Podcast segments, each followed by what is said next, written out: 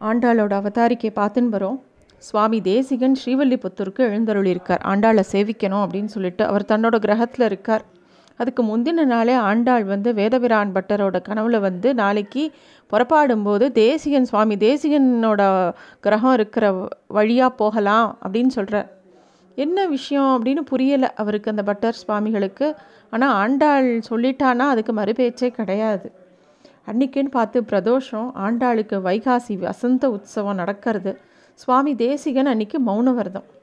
மௌனமாக இருந்த ஆண்டாளோட பாசுரங்கள்லாம் தான் மனசில் நினச்சுட்டே இருக்கார்.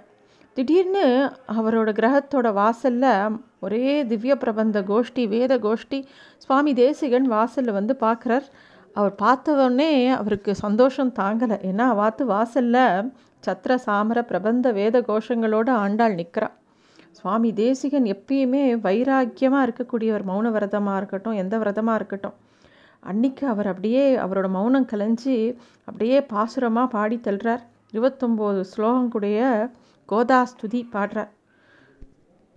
ஸ்ரீ விஷ்ணு சித்த குல நந்தன கல்பவல்லிம் ஸ்ரீ ரங்கராஜ ஹரிச்சந்தன யோகதிருஷ்யாம் சாட்சாத் க்ஷமாம் கருணையா கலயாமி வான்யாம் கோதாமனன்ய சரணோ சரணம் பிரபத்தின்னு ஆரம்பித்து கோதாஸ்துதி இருபத்தொம்போது ஸ்லோகங்கள் சொல்கிறார் ஸ்ரீ அப்படின்னு சொல்லி ஆரம்பிக்கிறார். அவர் சுவாமி தேசிகன் நிறைய தேசிக சோஸ்திர நிதியில் நிறைய ஸ்லோகங்கள் ஒவ்வொரு பெருமாள் மேலேயும் தாயார் மேலேயும் சொல்லியிருக்கார். அதில் வந்து ஸ்ரீ அப்படின்னு ஆரம்பித்தது கோதாஸ்துதியில் தான் அப்படின்னு சொல்லிட்டு நிறைய பெரியவாலாம் நிறைய வியாக்கியானம் பண்ணியிருக்கா.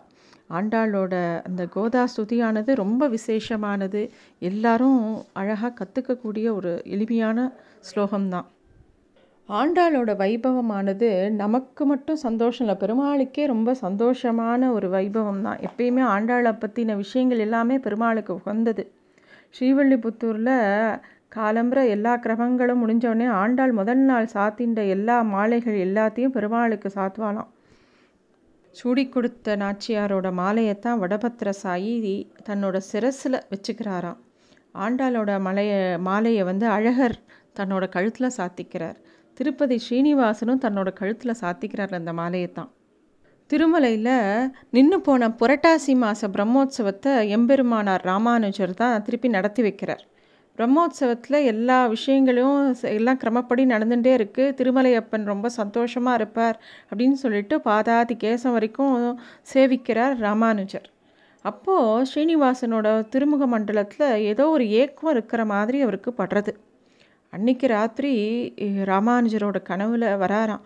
ஸ்ரீனிவாசன் வந்து என்ன சொல்கிறாராம் சூடி கொடுத்தவளோட மாலை எனக்கு கிடைக்கலையே அப்படிங்கிற மாதிரி ரொம்ப வருத்தப்படுறார். இதுக்கு தெரிஞ்ச உடனே ராமானுஜர் அந்த வருத்தத்தை போக்கணும் அப்படின்னு சொல்லிட்டு எம்பெருமானாரே என்ன பண்ணுறாருனா அடுத்த பிரம்மோத்சவத்திலிருந்து தானே ஆண்டாளோட மாலையை ஸ்ரீவல்லிபுத்தூர்லேருந்து தன்னோட பரிகாரங்கள் சூழ அப்படியே கோதையோட மாலையில் கொண்டு வந்து பகவானுக்கு சமர்ப்பிக்கிறாராம் கோவிந்தனுக்கு. இந்த மாலையை எவ்வளோ சந்தோஷமாக திருவேங்கடவன் கூதுகளித்து அப்படியே ஏற்றுப்பாரான் தெரியுமா? ரொம்ப அழகாக இருக்குமா அது.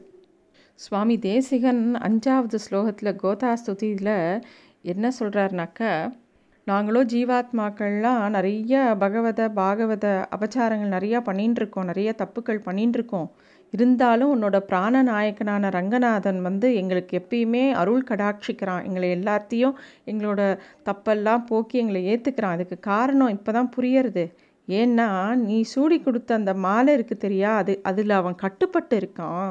அது மட்டும் இல்லை உன்னோட பூமாலை மட்டும் இல்லை உன்னோட பாமாலை உன்னோட பாசுரங்கள் வந்து அவருக்கு இனிய வீணை போல் காதில் ஒழிச்சுட்டே இருக்கு. அதனால தான் அவள் எங்களுக்கெல்லாம் அருள் கடாட்சிக்கிறான் அப்படின்னு சொல்லி சுவாமி தேசிகன் தன்னோட கோதாசுதியில் சொல்லியிருக்காராம். ஆண்டாள் நிறைய தூது அனுப்பினாலும் பூமாலை மூலமாக தன்னோட தூது அனுப்பியிருக்கார் இல்லையா பெருமாளுக்கு? அந்த அனுகிரகத்தை வச்சுட்டு தான் அவள் வந்து பெருமாளை மட்டும் ஆளலை நம்மளையும் ஆண்டாள். அதனால தான் அவளுக்கு ஆண்டாள்னு திருநாமம் அப்படின்னு சொல்லிட்டு முக்கூர் லக்ஷ்மி நரசிம்மாச்சாரியார் நிறைய இடத்துல சொல்லியிருக்கார்.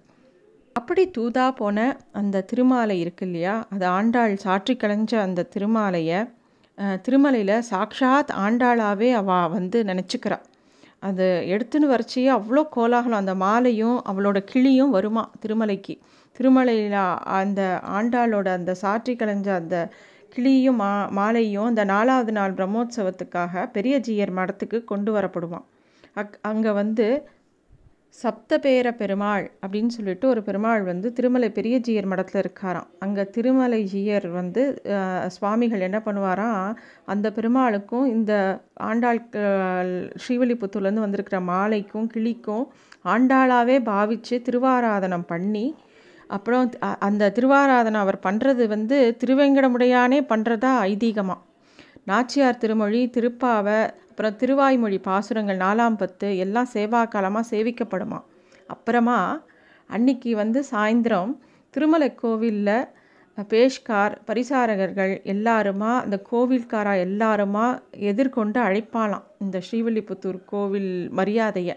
அப்போ அந்த ஸ்ரீவில்லிபுத்தூர் கோவிலேருந்து போயிருக்கக்கூடிய ஸ்தலத்தார் இந்த ஆண்டாளோட த மாலையும் கிளி கிளியும் தலை மேலே வச்சுண்டு அந்த திருமலை மாட வீதிகளில் எங்கெல்லாம் அங்கே திருவேங்கடமுடையானுக்கு எங்கெல்லாம் என்னெல்லாம் விசேஷமான வாத்தியங்கள் வாசிக்கப்படுமோ என்னெல்லாம் விசேஷமான சாமரங்கள் எல்லாம் வீ வீசப்படுமோ அத்தனையும் அந்த மாலைக்கும் அந்த கிளிக்கும் எல்லா மரியாதையும் உண்டு.